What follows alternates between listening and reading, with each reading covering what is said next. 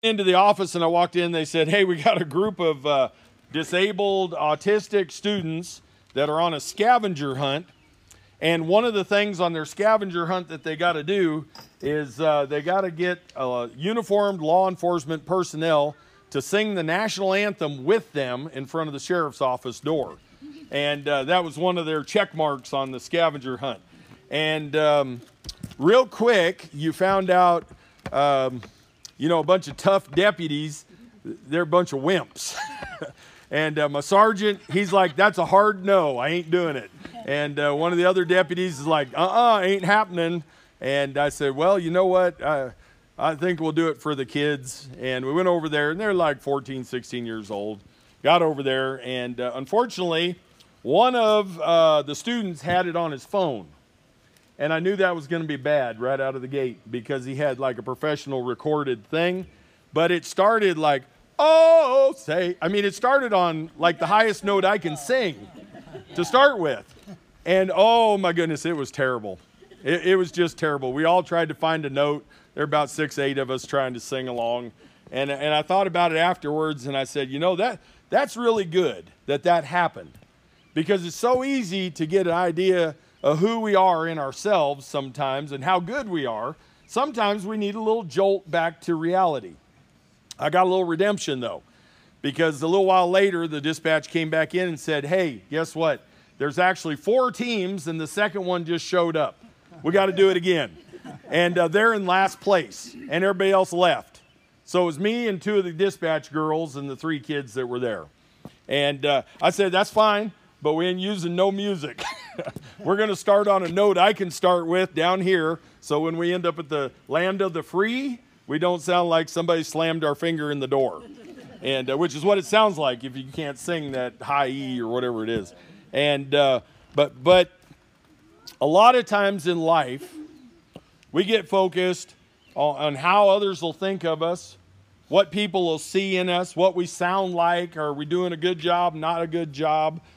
And uh, I'm reminded, and I'm going to bring us. By the way, start heading to Matthew if you would. Matthew chapter six for me. I'm reminded of the Father's love, of God's love. See, none of us made the grade. None of us were good enough to impress God for our salvation. None of us did enough good works to let God overlook our sin. None of us have even come close to paying the price that Christ paid for us. And when I think about the Father, it gives me a lot of hope because I know in my own life as a father, I've made a lot of mistakes.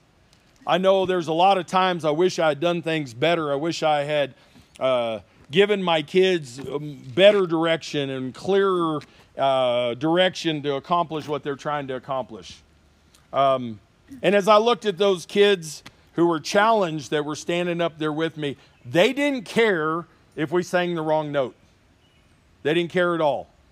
They were just happy they had someone's presence with them.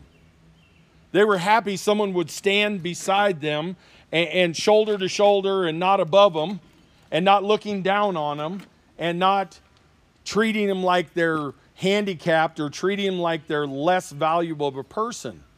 And that again brought me back to the Father's love and His love for us because I, I got to think from God's perspective, completely holy, completely righteous, all knowing, all present, everything that God is, we got to look pretty bad. None of us got a resume that's going to make it too far to heaven on its own weight and its own merit. But amazingly, while we were yet sinners, Christ died for us. Amen. We love God not because we loved Him first, but because He loved us first. He chose to do that. I'd like you to turn in your Bible, you hopefully Matthew, if you're there, uh, chapter 6. We're going to go to verse 9. Actually, I'll read 8. So why don't you stand up with me? Get your Bible. Let's all read this together. And even if you have a different version, just mumble when we get to the parts that are different. You'll never notice the difference. Okay? Everyone knows the Lord's Prayer, has heard it, and you probably have an idea of what it says within it. Okay? But I want to give you a little perspective today that came to me this week as I was working. Jesus said, verse 8, Therefore, do not be like them. I don't hear anybody reading with me. Verse 8, chapter 6, verse 8. Start at verse 8. Here we go again. oh, page flipped in the wind. Stand by. Therefore, do not be like them, for your Father knows the things you have need of before you ask Him. In this manner, therefore, pray Our Father in heaven, hallowed be your name. Your kingdom come, your will be done, on earth as it is in heaven. Give us this day our daily bread, and forgive us our debts as we forgive our debtors. And do not lead us into temptation, but deliver us from the evil one.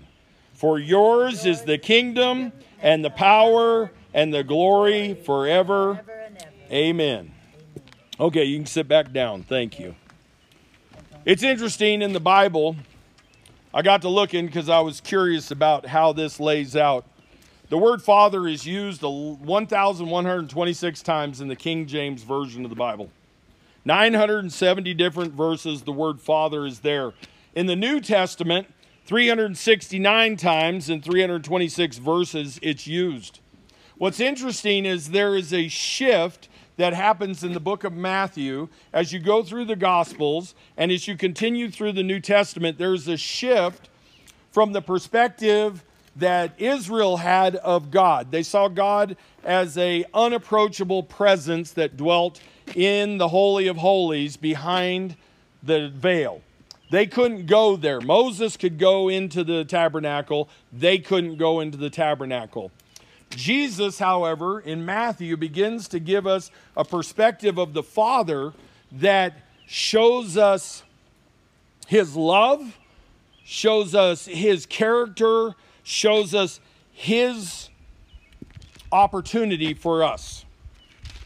In Matthew, 44 times, Jesus reminds us of his Father. He reminds us of our relationship with the Father and that dependence that that relation has on our relationship with Christ. You don't get to the Father by good works. You don't get to the Father by uh, being a nice person. You don't get to the Father because you, you uh, are goody two shoes. You don't get to the Father because you went to church all your life. You come to the Father through Christ. There is no other way of salvation through Christ. And Matthew repeats this over and over again. And it's in the words of Jesus in almost all of those times that the word Father comes out. And we begin to get a picture of the Father. 19 times in the book of Mark, Jesus reminds us that the Father's forgiveness comes with the acceptance of Christ's sacrifice. Is the Father's forgiveness of our sin that separated us from God, that orphaned us from God, that comes because of Christ's sacrifice and our acceptance of it. And in the book of Mark, you hear the heart cry of Jesus to his Father under the devastating weight of sin. Whose sin? My sin. Your sin. Our sin upon him. You hear him say, Abba, Father, if it's possible that this cup could pass from me. You hear the cry that Abba is daddy, daddy. It's a cry of intimate, personal relationship of father and son. In the book of Luke, 21 times we find the word father. Jesus gives us a powerful reminder of the Father's love, his Father's love for us, and how it relates to us in the parable of the prodigal son.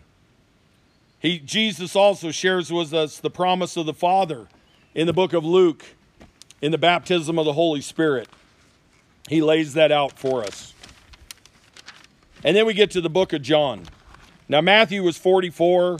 Mark was in there a few times, 20 times or so, and uh, Luke 21 times. But we get to the book of John, a presentation by the Holy Spirit through John the writer 134 times he uses the word Father, and 112 of them show the intimacy of the relation of Christ and his Father, and the relation of Christ with us.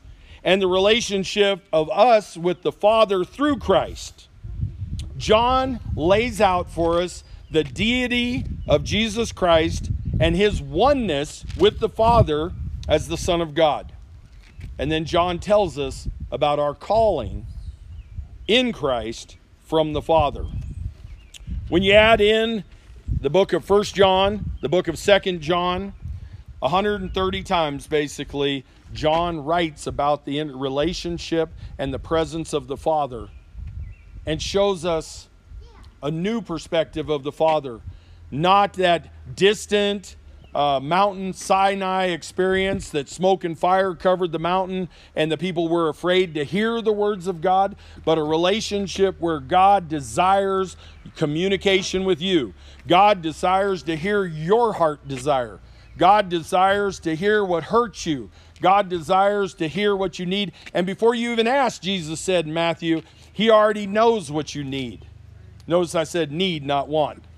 You know, if you're wanting that old Cadillac Escalade and you think you can just tell God you need a Cadillac Escalade, good luck. That's prosperity gospel. It's not in this book. Okay? That's something man makes up to get around the corner. John, the most prolific writer by God's Holy Spirit, reminds us of the Father's place in our being, in who we are, in our salvation, our relationship with Christ, our relationship with others, and even more importantly, our relationship with a lost world. He says, Don't be surprised when the world hates you. In fact, I'd like to turn that a little bit so I see the other side of it. Is I would say, be weary, be wary when the world loves you. If you find yourself in acceptance with the world and a lost world, and they are applauding you and they're patting you on the back and they're saying, Boy, you're just the best person ever and you're just wonderful and oh, you do, do so many good things, get concerned. Because Jesus said they would have a different reaction. But we all like to be buttered up a little, don't we? We all like to get a little pat on the back, and sometimes the world will provide that. And that's because Satan knows what reaches into our flesh. Satan knows what attracts our flesh. He knows what makes us feel good, and he's going to use that all the time. I have some thoughts about the Father here. God the Father is an active Father, He is not an absentee Father. I deal in my job daily with absentee fathers. It's one of the first questions I come to when I get into a custody situation is who's the father and where is he? Does he have legal custody? Is he a part of this child's life? Uh, who's the mother? Does she have that relationship? But more importantly, I'm looking for that father relationship. And 90% of the time, 99% of the time that I run into a child situation, a juvenile that's out of control, a juvenile that's running amok, a juvenile that's uh, on his way to killing somebody, he's missing a father. He has an absentee father that's just abandoned him. God is also not a stone giving father. Does anybody know what I'm talking about there? A stone giving father? Mark? Instead of bread, you give him the stone? Yeah, Jesus said, Your father, and he was telling about God the Father. He says, What father among you would give your child a stone if they asked for bread? Isn't it interesting that Satan, in his first temptation of Christ, asked him to do what? Flip it around.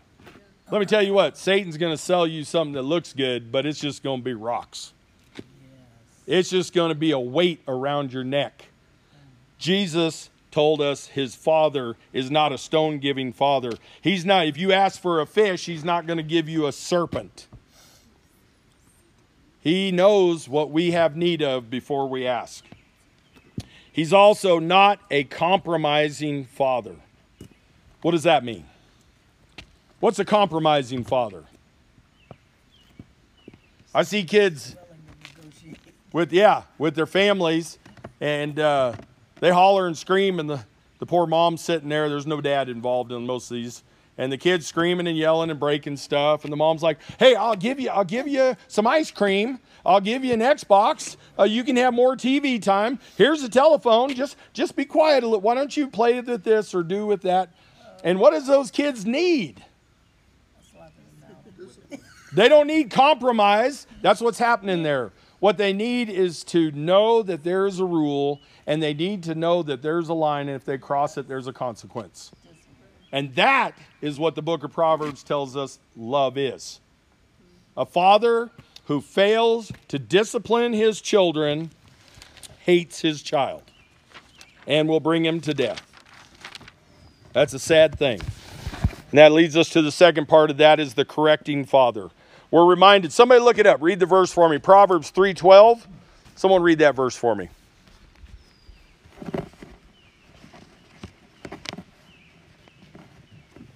Y'all have Bibles? No. Okay. I love. What was it again? Proverbs 3:12. Short verse. Zach got it. For whom the Lord loves, he reproves, even, even as a father corrects the son in whom he delights. For whom the Lord loves, he reproves, even as a father the son in who he delights. When you are corrected by God, you need to be thankful that God loves you enough to correct you. Because if he just let you run amok, listen, the very premise of voodoo is that Father God created the heavens and the earth, and then he let Father Satan step in and run the joint. In other words, God became an absentee father. He created it all, and then he let Satan run it. It's not a fact. That's a bad premise because that puts us at a distance from the Father. The best relationship with our Father, with Father God, is that He guides us, corrects us, reinforces us, and it's because of His agape love for us.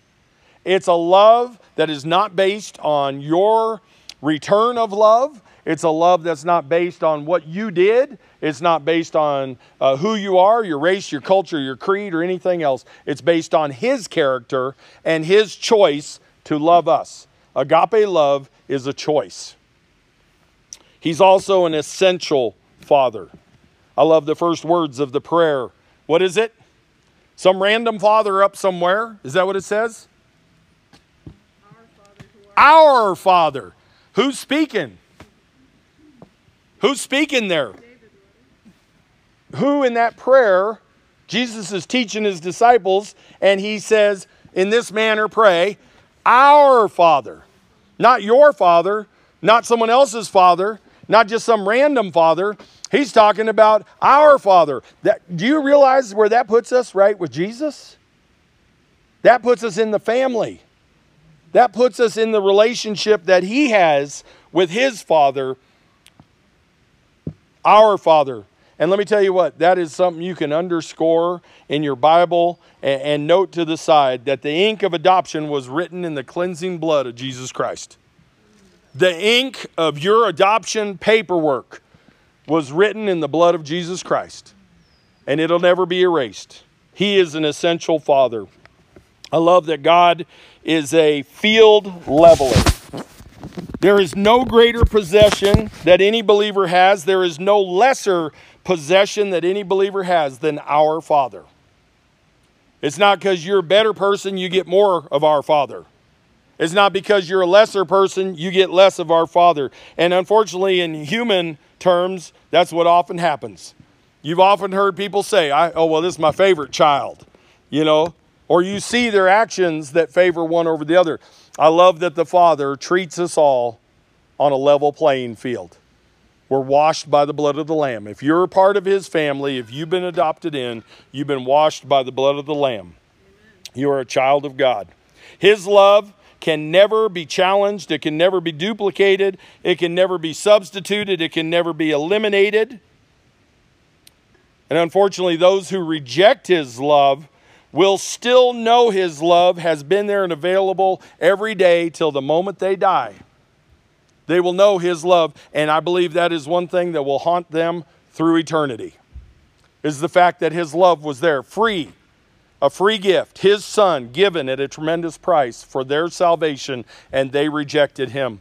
And oh, what a pain that will be. What a sorrow that will be. What a weight to carry through eternity. Man's rejection also does not change God's love as it does in human lives. Remember, our Father in the prayer that Jesus noted extends beyond our foolishness. It moves beyond our selfishness and our failure because in Christ we have been brought into the family of God. In Christ we have received the forgiveness of sins. In Christ we have received the dwelling of the Holy Spirit within, the indwelling of the Holy Spirit. It's so fitting that John would open the first words of the three small letters in the book of First John. You could head there if you'd like to. I'm read the first four verses. He would open with these words That which was from the beginning, which we have heard, which we have seen with our eyes, which we have looked upon, and our hands have handled concerning, concerning the word of life. The life was manifested, and we have seen and bear witness and declare to you that eternal life which was with the Father and was manifested to us. That which we have seen and heard, we declare to you that you also may have fellowship with us. And truly, our fellowship is with the Father and with his Son, Jesus Christ. And these things we write to you that your joy may be full. I love that God did not make his joy to be full based on our abilities, based on our ability to sing the right note, play the right chord on the guitar, do the right things every day. Is God will correct you when you go astray, but God's love for you will never change. Christ's forgiveness of your sins will not flood away, it will not go away. The fullness of our relationship in the body of believers lies in the living relationship with Christ. As we read a couple weeks ago in Colossians 2 9, uh, it reminded us, For in him, for in Christ, dwells all the fullness of the Godhead bodily. You want to know Christ? You want to know the Father? Know Christ. You want more of the Father? Know more of Christ. Go to his word. Learn of his nature, his character. John said, That which we saw, that's which we heard, that's which we looked upon. They observed for years, three years walking with Jesus, and saw every movement in his life. And he says, That which we touched or handled.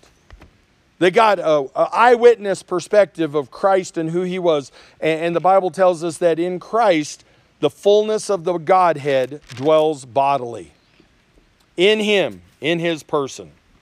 John said he was from the beginning, and he repeated multiple times how we saw, we heard, we looked, we touched the word of life, Jesus Christ. Our fellowship in Christ is fellowship with the Father.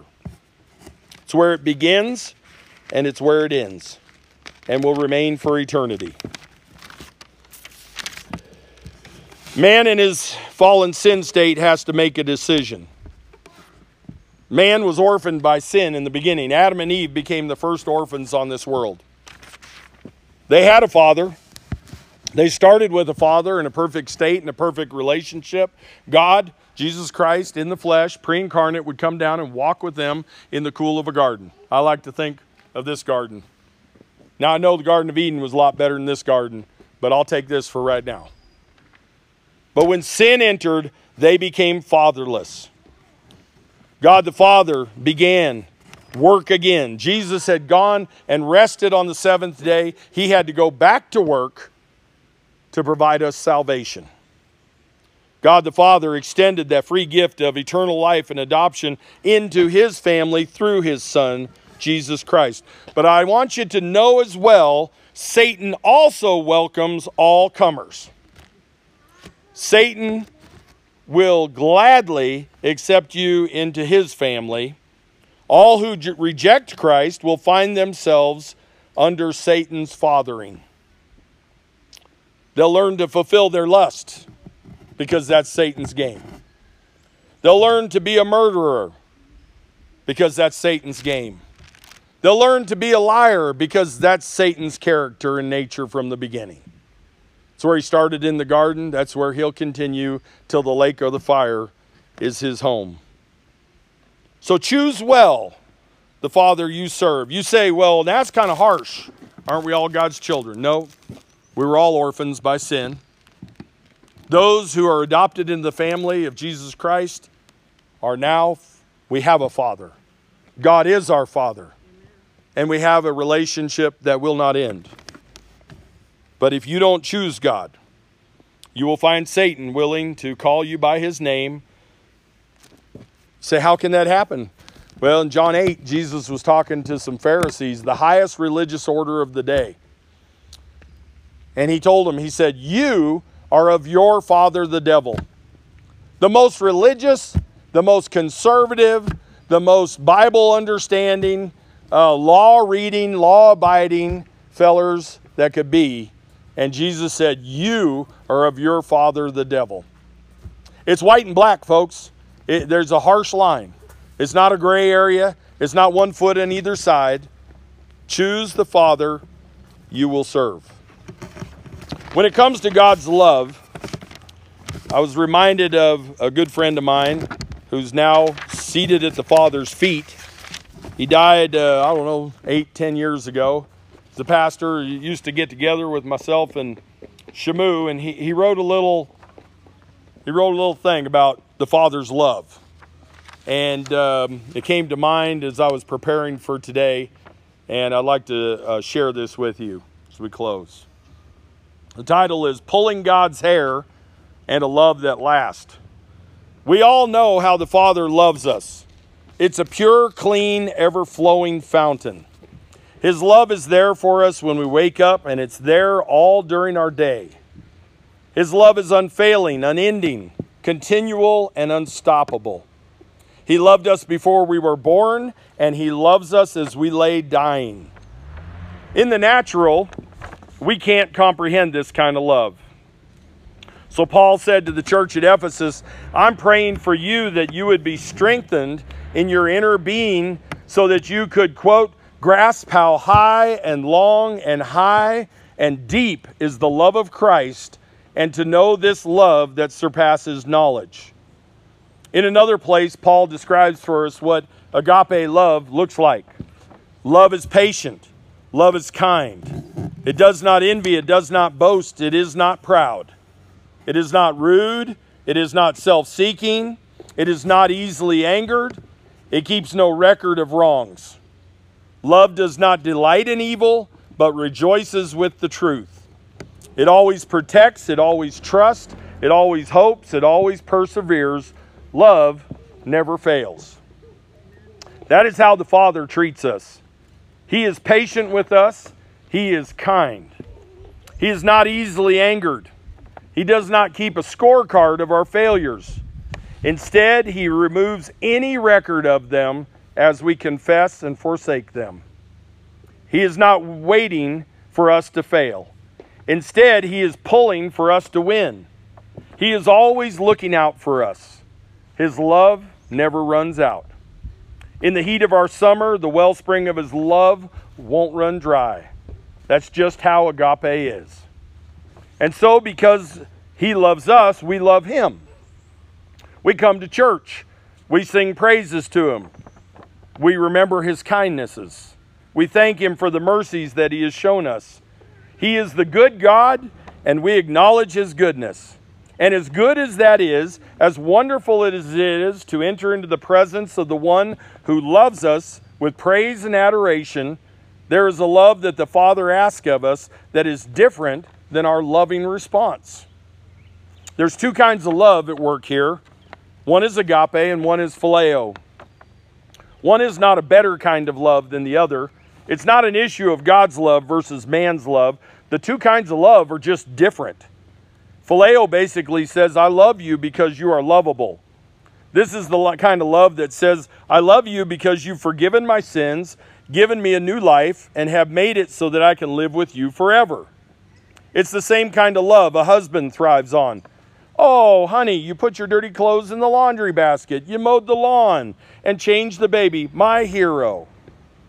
Phileo is the kind that responds to love. Agape is different. Agape doesn't respond, agape acts. Agape is a willful choice to do good towards the other person. Agape is the kind of love that God requires of husbands. My wife knows that I've been called to love her no matter what. It doesn't matter if she has gray in her hair. I can't take into account if hormones and humans might tip her day in the wrong direction. I'm not called to respond to her, I'm called to always be loving towards her. My love for her is not based on what she does for me, my love for her is based on a choice. And 1 Corinthians 13 spells out what that love is to look like. I'm not allowed to let it fail.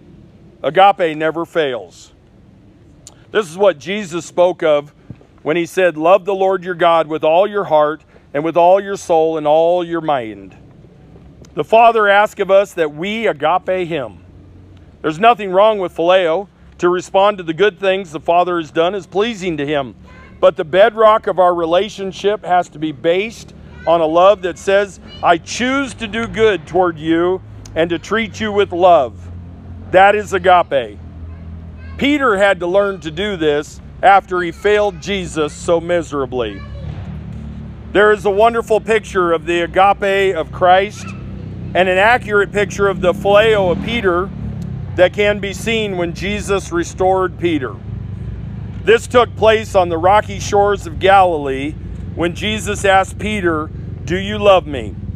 An English language Bible translates the meeting like this When they had finished eating, Jesus said to Simon Peter, Simon, son of John, do you truly love me more than these? Yes, Lord, he said, You know that I love you. Jesus said, Feed my lambs. Again, Jesus said, Simon, son of John, do you truly love me? He answered, Yes, Lord, you know that I love you. Jesus said, Take care of my sheep. The third time he said to him, Simon, son of John, do you love me? Peter was hurt because Jesus asked him the third time, Do you love me? He said, Lord, you know all things. You know that I love you. Jesus said, Feed my sheep. That's John chapter 21. But in the Greek, the exchange goes like this Peter, do you agape me with a love I can count on? Lord, you know I phileo you. You are the Messiah. Peter, do you agape me and always treat me as you should? Lord, you know that I phileo you and thank you for calling me. Peter, do you phileo me? Lord, you know I phileo you. If you keep reading, you will see that Jesus does not rebuke Peter for his lack of agape.